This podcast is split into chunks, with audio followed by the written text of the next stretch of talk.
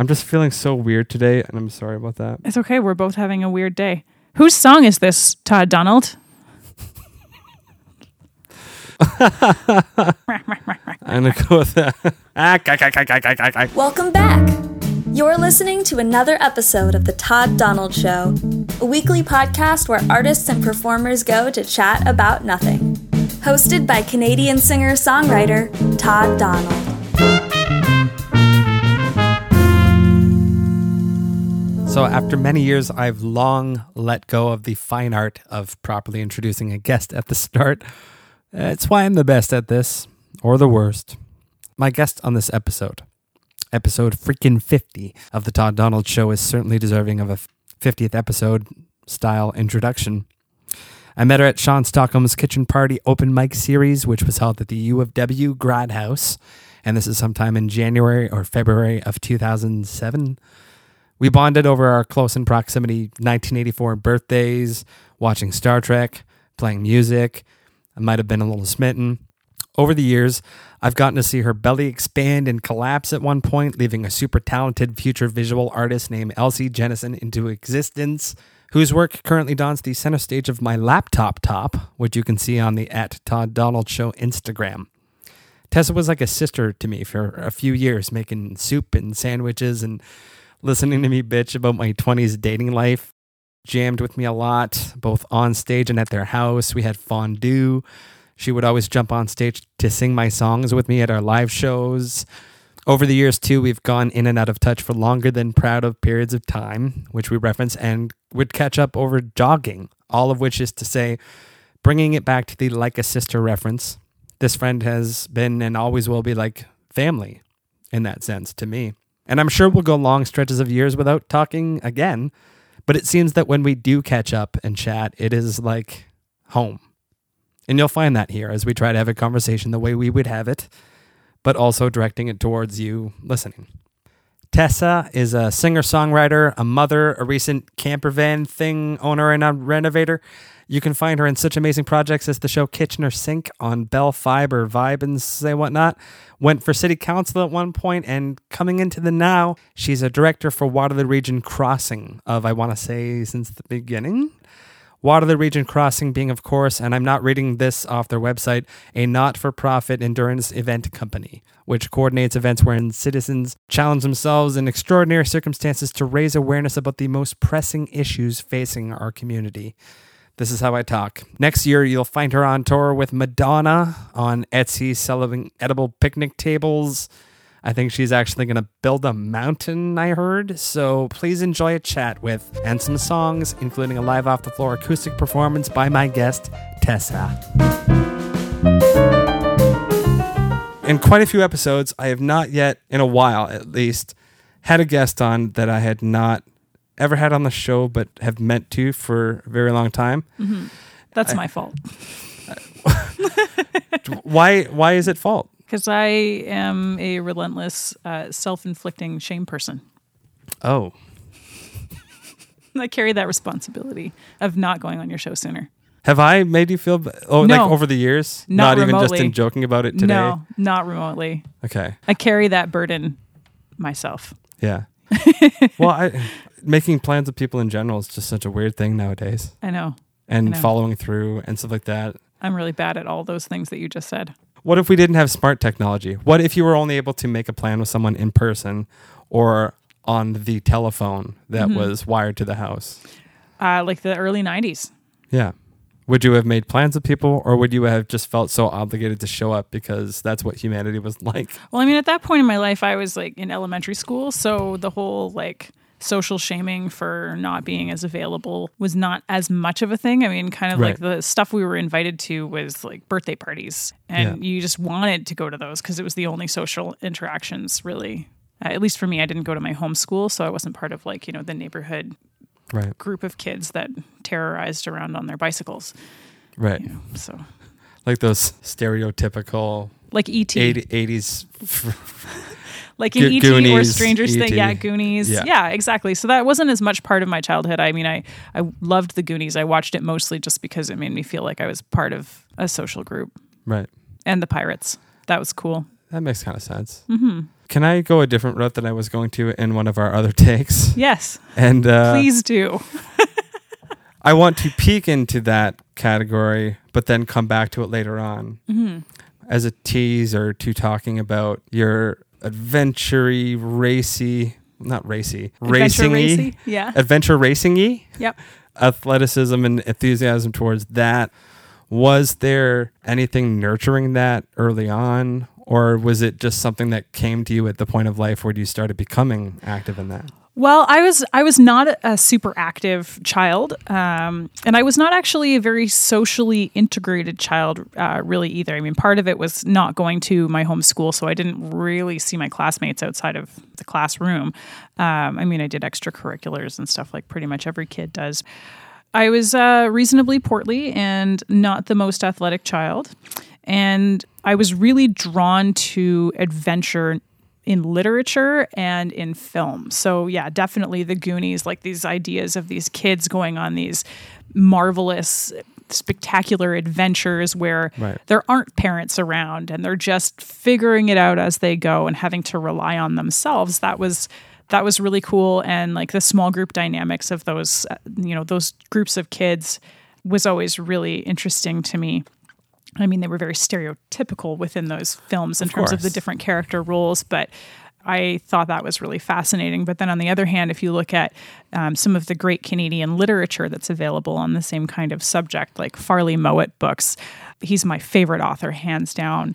Um, you know about essentially children or or you know young sort of teenagers that find themselves in these seemingly impossible survival situations and somehow find their way through it you know i loved reading those stories and i you know i longed for that kind of remote challenging wilderness adventure thing which i never thought i would actually have available to me in my life Right. uh, you know being an urban raised not super active child i didn't have a lot of you know opportunity to kind of find myself in those situations so Right. yeah If we're, if we're using 80s movies as a references, you were more like Bastian in Neverending Story, Part One. um wow that's i maybe I, w- I was yeah kind of maybe in kind the of maybe. glibest of ways, not not thinking about it too deeply. Mm-hmm.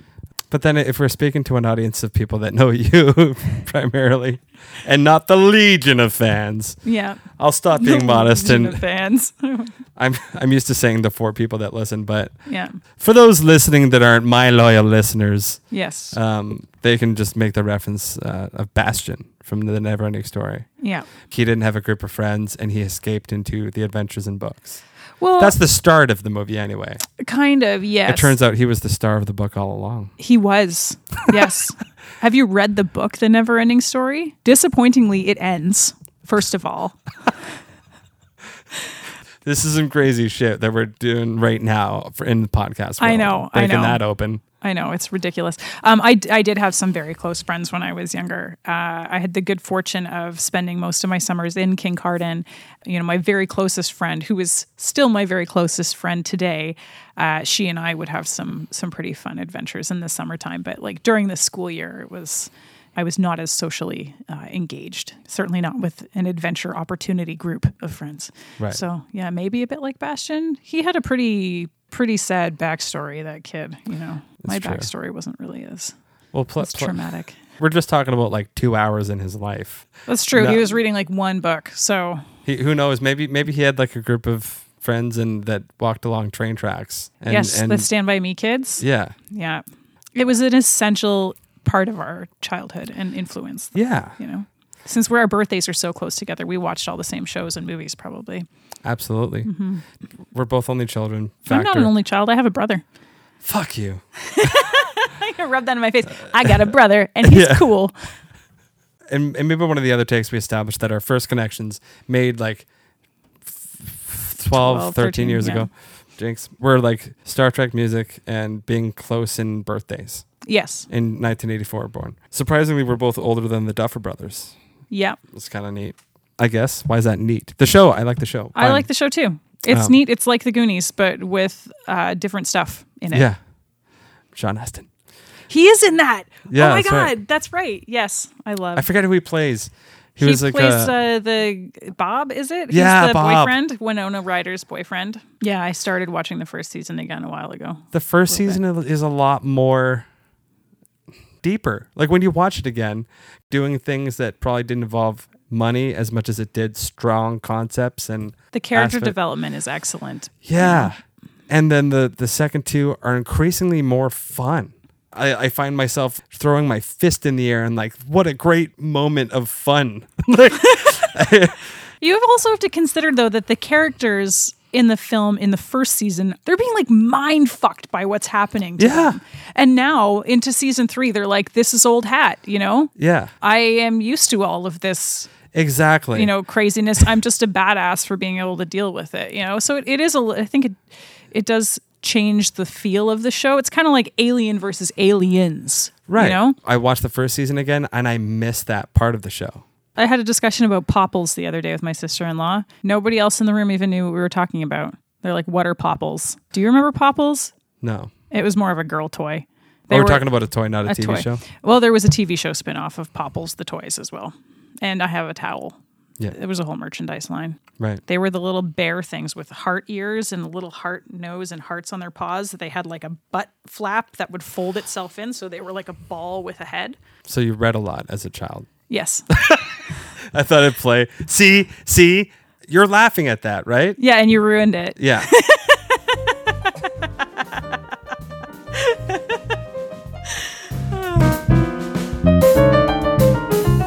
The first song on this episode comes from a singer songwriter and guest on my podcast in 2009, Glenna Garamone.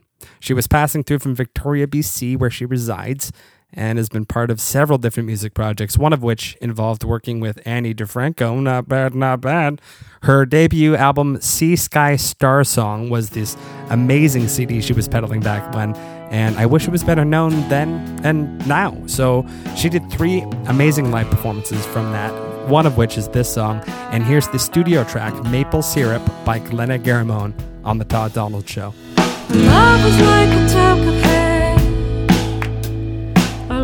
Like pure maple syrup.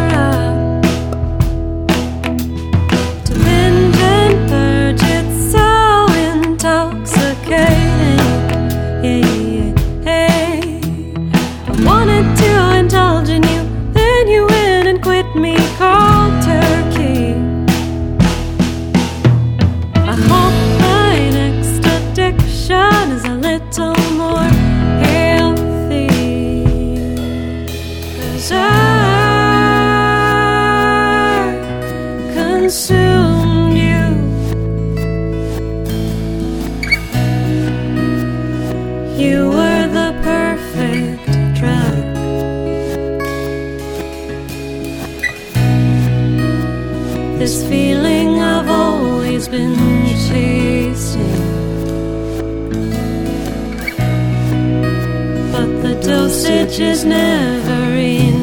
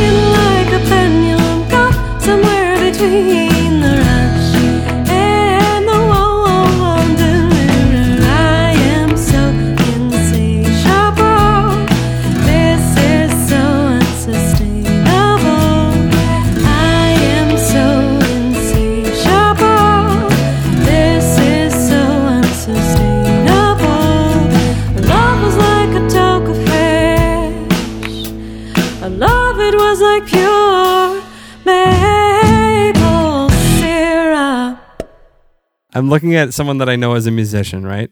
We have we have so many things that we could talk about. I do want to talk about your music a bit.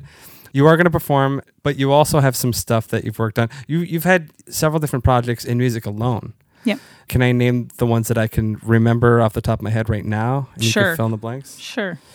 Your singer songwriting music project was called that you were in called Red Balloon. That Let's just forget that one. Nobody look for that album, please. I can listen to it whenever I want. Good for you. Yeah. well, the key point in this conversation being that you're you're singing on that and Sure. can be heard. As I cringe. But yes, sorry. I didn't mean to interrupt you there. Yeah, no, just say say say all my great memories of us playing shows together uh, were That's true. That was that era, wasn't it? yeah.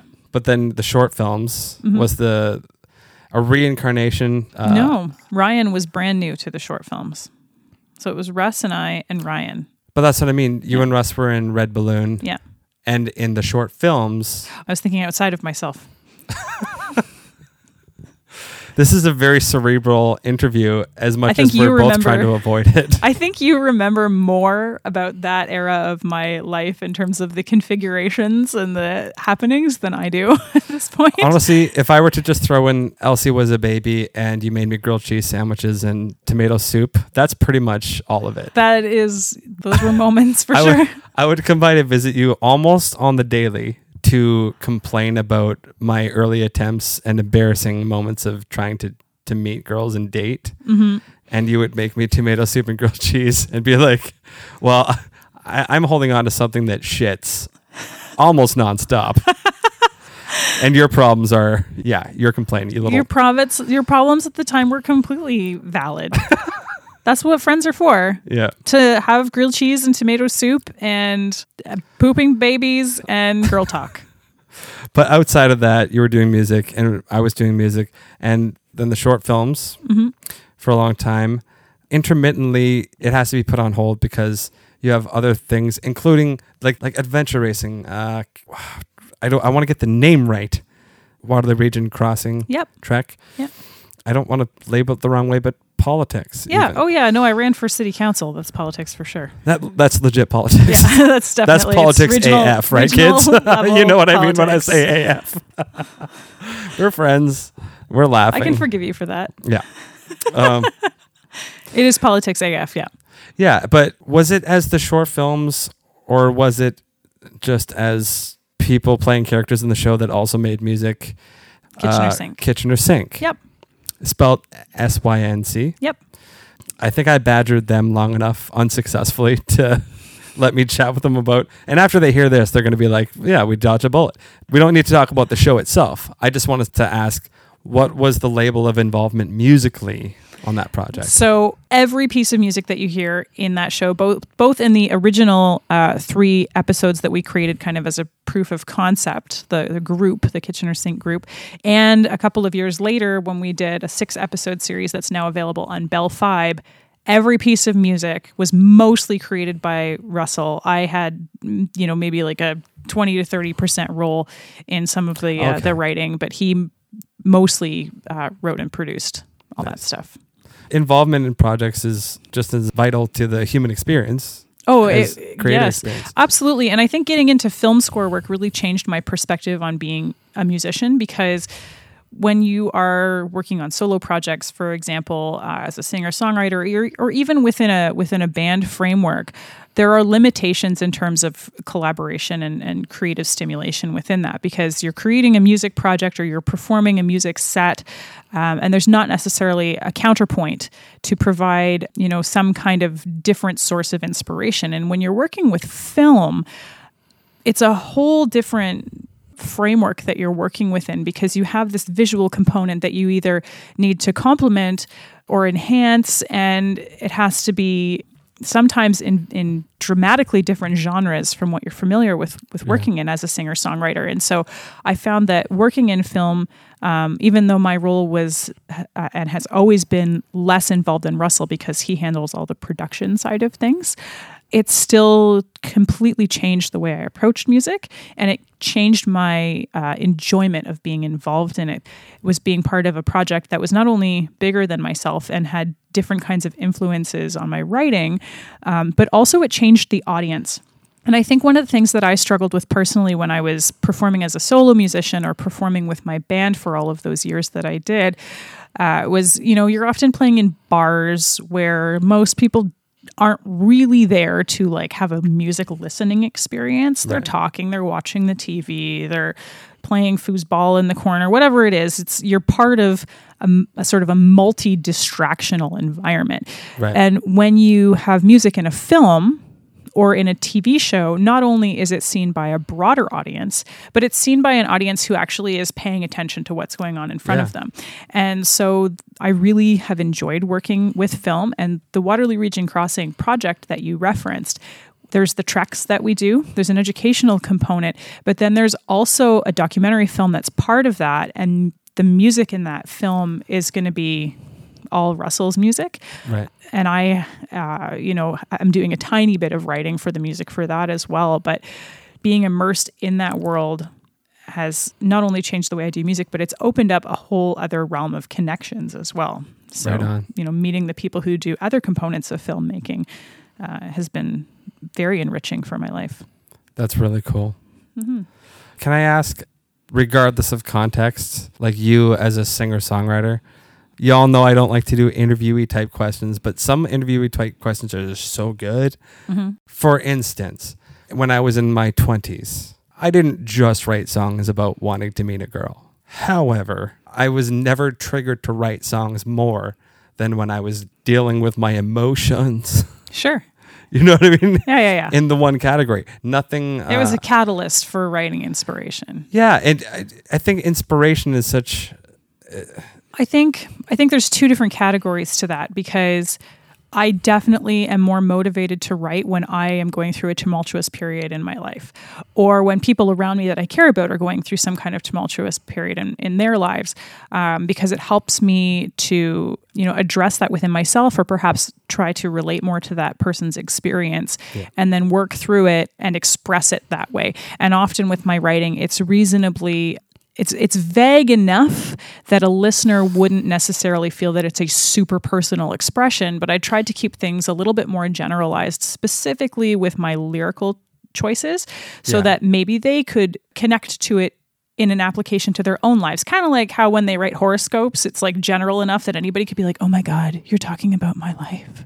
It's it's so me you know?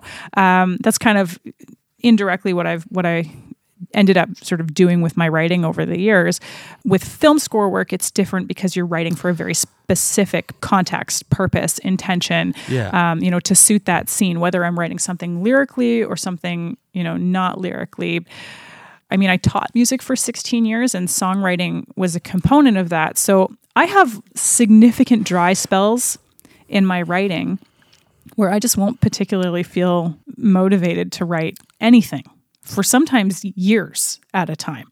In those moments, I have occasionally forced myself to sit down have and do some writing.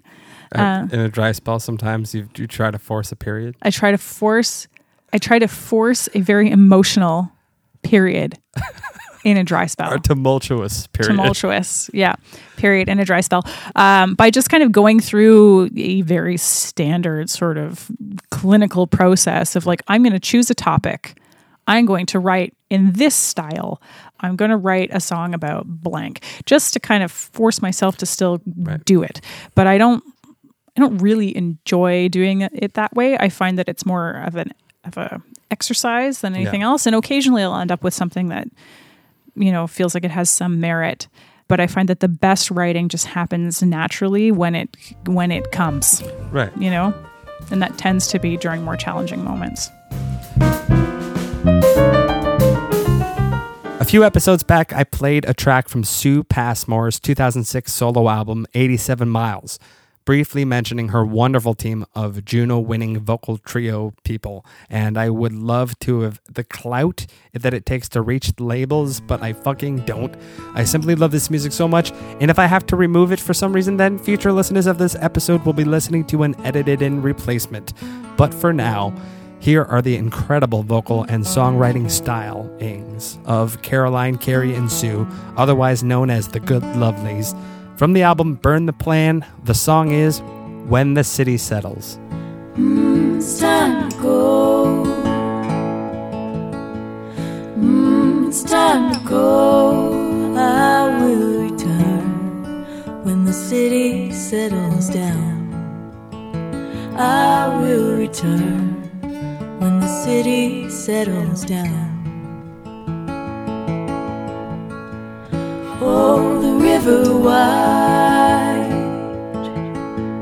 Oh, the river wide. I will return when I've had my fill. I will return when I've had my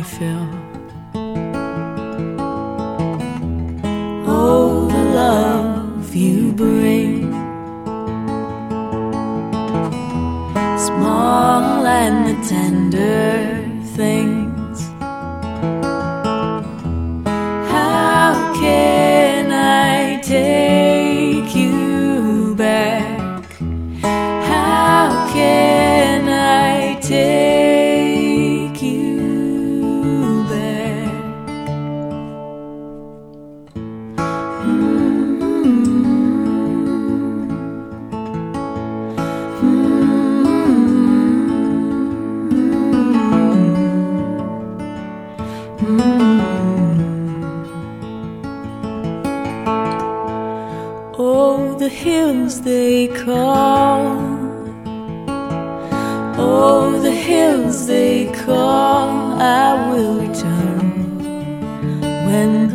are dry.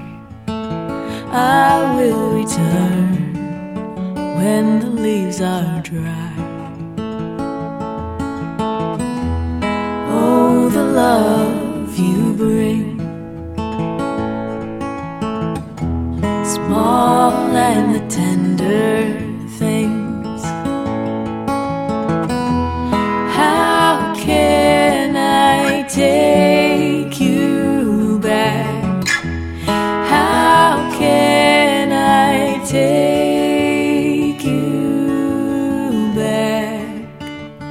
little snap on the head, you hit the open road pulling you back home, pulling you back home. Drag yourself out of bed, you know it's time to go. And all the love you had is pulling you back home.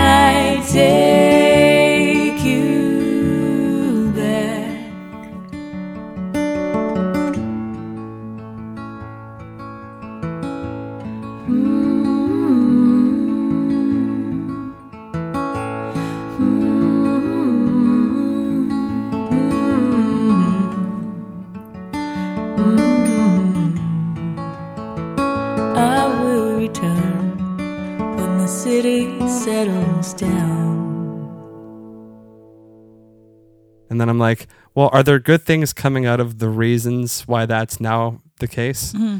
Maybe I don't know enough. Well, that's a point. Me not knowing enough is a point. But as a, as a songwriter, you have to commit to one side. No, you don't. Oh. no, you don't. You, it's your song. You can make up whatever rules you want. Okay, so I'll just write a, a song on I could go this way or that on euthanasia. Sure. Okay, fine. well, we're fixing songwriting right here on the Todd Donald Show. You just did it. Copyright 2019. Don't steal that, bitches. All right, no, I'm fine. I, I guess you're right. I'm inside my own head, and and you as a guest, as another human being in front of me, being like, "Snap out of it." Exactly that. Thank you. This Yeah. wa- this was a real interaction. it sure was. It sure was. I think there's one other. I think there's one other uh, one other component that we haven't really talked about in terms of inspiration and songwriting, though, which is time. And we're at a point in our lives where our time, at least my time in this point in my life, given all of the different hats that I wear, is really at a premium. And if I don't have like inspiration can strike, but if I don't have the time Yeah. right then and there to sit down and like write out that song, it's going to be gone. Yeah. It's going to disappear. I'm going to hit the wall. Uh, it's going to disappear. Literally I literally just smacked the wall. Uh, it's going to disappear out Yeah. of my, you know, inspiration pocket and it'll be gone. And I'm focused on picking up my kid at her extracurriculars and whatever my next meeting is. And, you know, all of these different things in life kind of pile on and they stifle inspiration because you don't have the time it takes to sit down and just be in that moment and allow it to kind of flow through you. Yeah. And I suppose that I had that thought about what what's the inc- incliner Inclination. because through periods of life where I had more time, I took stock of of that mm-hmm. of of knowing clearly that songwriter I know their inclination is based on observing class systems. Sure, whatever the- their subject yeah. matter tends to veer Whatever towards. their yeah. bag is. Yeah. You know, my bag was I'm lonely, and then their bag was everything's a construct, man, or whatever. yeah, Everyone has an essence. of course. I knew a songwriter whose essence I boiled down to like their songwriting prowess. Their essence was, I'll never tell. like, building a mystery. Sweet. I could be just spinning my wheels. You could. I'll just watch. I'm sorry. I feel like it's an insult to you that your presence and the ability that I have right now to hang out with you is not enough to, for lack of a better word, trump my current malaise or just We're both in having a weird day. yeah. So don't worry about it. It's okay to have weird days. it makes it different than when you're always on. Yeah, but podcasts are on a schedule. It's not like we can try this again every day What's- until it's What's what's wrong with having a weird day? Do you think your audience doesn't have weird days? Maybe they're all super relating. okay. Just human beings talking to human beings. in regards to though Kitchener Sync, Mm-hmm. anyone who's listening that I've emailed before, let me use the fact that Tess is on right now as leverage. I guess um, one of yes, I did already know you. I was interested in that project since I saw the first season, and everything that happened from the making of to the launching of the second season happened while I was in the factory. And as you know, that disabled me from doing anything outside of working at the factory.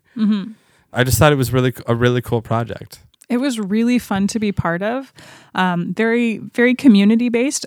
I made some amazing connections through that, being involved in that project um, that have since like spread into other areas of my life. Just everyone was so cool. And, you know, we, it started as a community effort with, you know, very little resources and continued on as a, you know, slightly more, it, it, the next incarnation, the six episodes that are on Bell Fibe, you know, there was slightly more uh, structure to it and pressure behind it because it was being produced for, you know, a client basically. You know, we kind of streamlined the story and, and changed it up a little bit, but it was the same core group of us that were all working together on it. And we had a great dynamic and it was so much fun. And yeah, it uh, was a really neat journey to be part of. Awesome. Speaking of journeys, I'll use that as a, a sweet seg. There's that weird thing about adult life and responsibilities and time and time management or lack of ability to sometimes. Does your mind do some crazy shit when you're just like, oh, that's a golden nugget that I'm playing over and over again in my head? I, it has a limited time out of the ether before it goes back into it. Yeah, And you, they come by like once every couple of years, and I'm like, I have to catch it. and what do you usually do to try and nail it down? It seems to happen mostly when I'm driving. Uh, so I'll pull over and try to find some scraps of receipts or whatever I have available. Hopefully, there's a pen in the car. Uh, and if I don't have any old receipts or writing implements with me, uh, often I'll try to kind of hum it into my phone, say out as many words as I can, and and just sort of repeat, sing it in my head until I get home, and just hope that there's no other music that comes on on you know whatever environments I have to pass through between Right. there and when I can get home and go into the basement and be like, nobody talk to me. I have to finish writing this song. It'll never come back. Yeah. You know, and I turn into a weird basement goblin, song goblin. I become a song goblin. That's a band name right there. Song goblin. Yeah. Yeah. Song Goblin. Yeah. And then I come out of the basement 10 minutes later and it just go back to normal.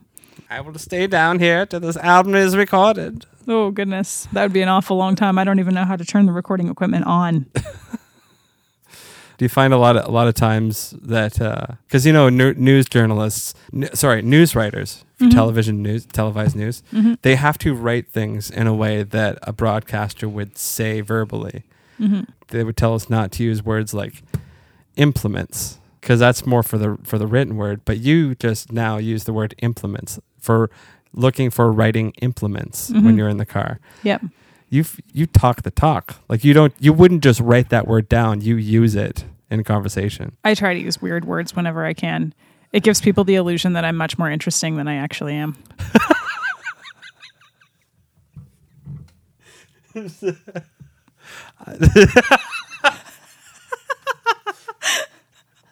Straight st- straight faced, succinct, and like. You asked. But that's not. I, I wouldn't have characterized it that way. I was trying to make a Norm D- Macdonald joke about the word itself, and then you just put yourself down like a pro. like you you hard targeted that and 007 that burn to yourself with such precision. You didn't hesitate. Holy fuck. That was good. All right, well, anyway. Speaking as a friend of yours, and, and we caught up a bit on a recent adventure that you have. More timely to the now of us recording this on October 1st. Uh, you went on a trip. I did. So uh, I just got back from Fiji. I spent the month there. Uh, I was going to try to make a joke of A village people joke. No. Another golden nugget like your fucking village people joke. Is it going to be one of those shithead? no. You're still experiencing jet lag and you've been back. Yeah. Yeah. So um, my sister in law was telling me that with jet lag, it- takes roughly one day per hour of displacement to recover. What's displaced? Uh, so it's a 15 hour time shift between here and Fiji. And we actually crossed the international date line. So I was in the future the whole time I was there. It was Right. tomorrow. Yeah. so I do that with people from if I'm talking to you and you're you're in Australia. Yeah. I'm like don't tell me what happens yet. yeah, but it it has surprisingly taken a long time to bounce back. Uh, just I will all of a sudden just I'll be fine and I'll be ready to go out and you know do a specific task or or have to go somewhere and then I'm like no I need to sleep right now for 2 hours because I'm on a backwards time. It's nighttime for me, you know. And it's been uh, just over a week since I got back, so hopefully this ends soon. it's getting better. I can sleep at night now instead of That's just good. rolling around and being awake. So Nice. yeah. Song three, yes, everyone, dates back to the 2000s. It's so long ago, right? Shut up, kids. Jeez. Going the other way, I've played and proudly would put at the front of the shelf the newest music and all by Diana and Mike Erb in the form of Twas Now. Having said that, being a sentimentarian and a documentarian, I don't like any beautiful work to be forgotten. Having said that, I feel like the Mike Erb Trio project would have been incendiary had Diana's amazing voice been on it.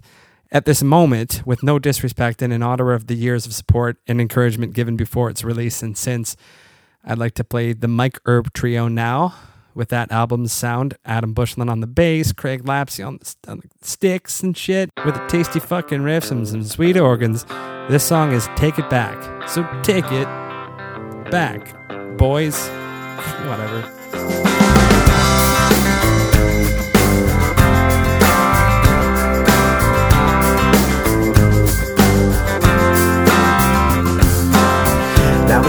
Everybody needs more time to spend.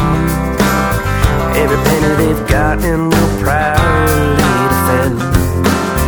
New car in the garage, new smile on your plastic face. Nowadays, everybody seems to be in a race.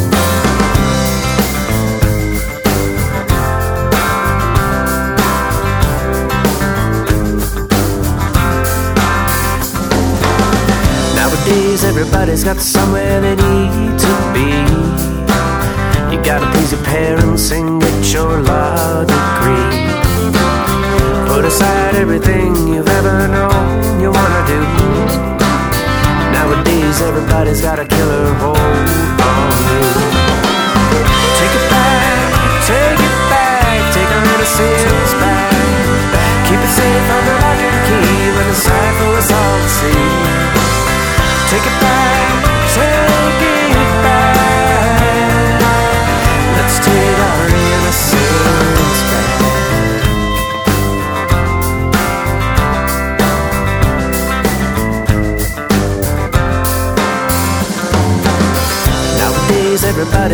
Finds it hard to even breathe.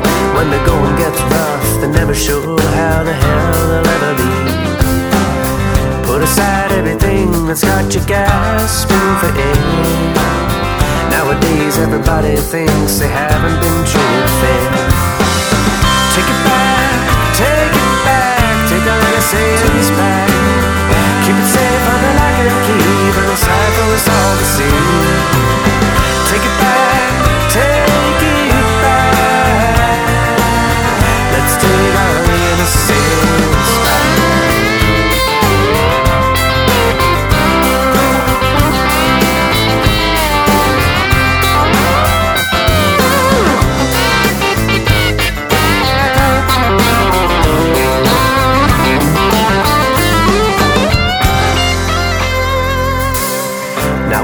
Nowadays, everybody's got somewhere they need to be. You gotta please your parents and get your law degree. Put aside everything you've ever known you wanna do. Nowadays, everybody's got a killer hold on you. Nowadays, I find it hard to put a smile on when I wait. But I suck it up quick and put my shoes on tight, and that's a choice that you gotta make. I ain't a preacher and I ain't no saint, and I haven't even lived that long. But nowadays, sometimes all you need are some words to help you along. Take it back, take it back, take our innocence back. Keep it safe under lock and key, but it's time for us all to see. Take it back,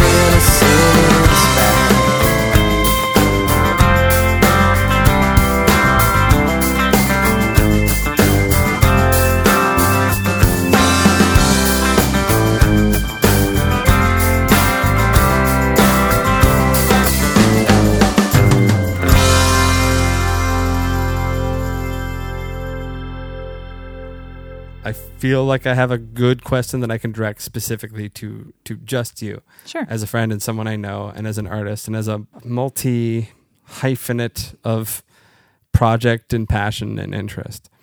You seem you come out you strike me as a I, I can find five more examples of how to start that sentence. It must be difficult to manage the time and energy. Do you feel like if you only took on one project at a time that you would do a better job? Or is it just you're gaining the experience of doing it and it doesn't matter if what's the deal with that? What's the deal with that? Well, uh, it, it certainly is at times very, very challenging to find a balance. And I don't necessarily feel like I have found one yet. I have had to learn how to get really good at saying no when I am at or beyond my capacity. Oh, and I'm sure you say uh, no, and I'm sorry. It's all it's all good. Um, I frequently do say no, but it's often it's stuff that I really would like to be able to say yes to, and so I I struggle with that from time to time. It's interesting because I've always kind of seen myself as a hodgepodge person because I I have stuck my hands into so many different cookie jars, but uh, the thing that has kind of resulted from all of that is the Waterloo Region Crossing project. It combines all of my passions and all of my different skill sets into like one big, to quote Kitchener Sync, passion ball. And uh, Another great band name. passion ball? Yeah. Something Song Goblin and Passion Ball. Yes. So Yeah. I'm able to kind of mobilize all my skill sets into one project. And it is a humongous project. It has lots of different moving parts in it. But it's for the first time I feel like I'm really getting a sense of fulfillment out of my work and like it's going in a direction that could be sustaining for not just for myself but something that also really gives back to the community and and has a lasting impact and so that has come at, a- at a price for sure Yeah. um, you know, my my family has been taxed by my dedication to that project. Um, my social structures have definitely been compromised. Not necessarily compromised, but they have been deprioritized as a result of being committed to that project. You know, there, there's only so many hours in the day, and having been Yeah. gone for a month and then still needing like a week and a half to recoup afterwards before I'm really functional again. I definitely feel like I, I probably have a little bit too much on my plate right now. Finding that balance has always been a struggle for me. It's nuts. I do it to myself. It's I'm a masochist for sure. Yeah, I'm sure it could be taxing, but then there the, the, there are ways to normalize mm-hmm. the impact, and then sometimes when it when it just is too drawing of one to mm-hmm. When it gets to the point where I can't ignore my imbalance anymore. right. Yeah. I could have done a more cohesive thing. I wouldn't include this in your press kit for cool things I've done. I'm not a cohesive person. So I think that's a fair approach. Let's do, let's try and do a summary in this recording in this chat. We did talk about like you as a musician, songwriter, different projects. Yeah. Songwriting process specifically. Mm-hmm. Kitchener Sync. We talked about Waterloo Region Crossing. Mm-hmm. Yeah, like what else? What do, Let's talk about off days. having one? Yeah, exactly. And why why is it something that is a that is less appealing to listen to? I my podcast is thus far still. I I totally want to change this as soon as I find something that works and I can do better. Sort of leaning against the pillar of the idea that I can not lead a conversation in a way, but flavor any conversation I'm having with a guest, whether it's you or someone that I'm just meeting that day, Mm-hmm. in a way that's like almost slapstick. Sure. Unfortunately, I don't think anyone would notice that I'm having an off day today because several of the episodes before now have been Been on off days. on or off. Yeah. Your podcast is interactions with human beings. Right. And we have a broad range of emotions and life experiences. And it's not real life if we're always on. It's too much pressure. And the moments I think where we connect best with people are when we're not at our best, yeah. you know, and being able to empathize with each other and be there for each other is something that I'm not particularly skilled at and could use more examples of, I think Right. um, it's something that I've struggled with in my life. I I can relate to what you're saying about you know it's hard to want to put yourself out there when you're not on. If you Yeah. if you're the type of personality where you're like I need to be on. This is the this is the version of me that I want to present to the world as the on version. But we all have off versions. You know, we express those off versions in a lot of different ways and for many of us I think we we express that or we choose to not express it by socially isolating ourselves or refusing to show that side of ourselves but Yeah. you know we i think probably most people have an equal number of off hours or off days to on days i really appreciate that you and i were able to get together today despite the fact that we're both having kind of off days and still Right. sit down and talk to each other and share this experience together When you put it that way, I mean, what is life but you know, a collection of on and offs yeah. And then death, you know?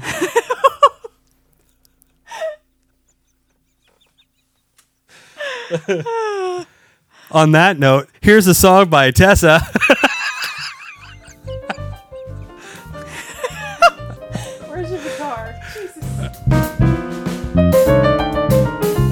Thanks for waiting, people who love Tessa and are lukewarm on me. This is this is Tessa on the day performing right here in the basement her beautiful original song called Dirt.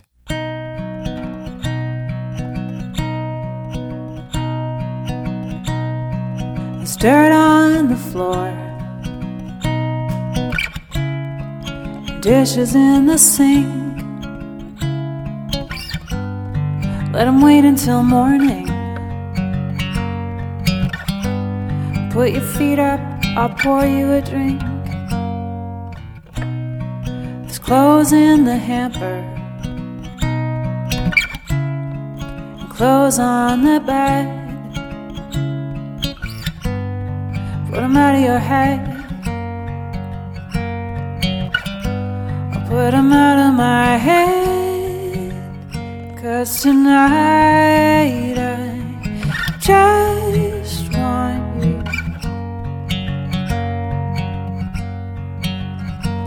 Tonight I just want you.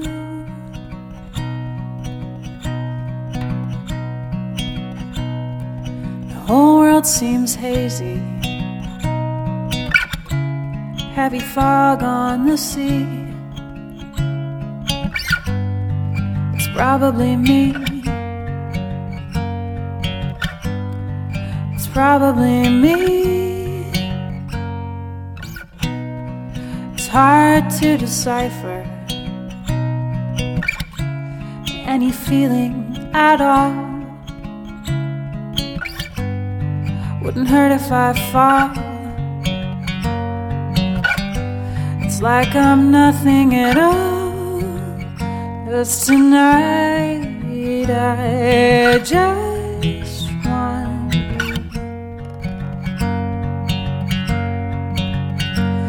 Tonight I just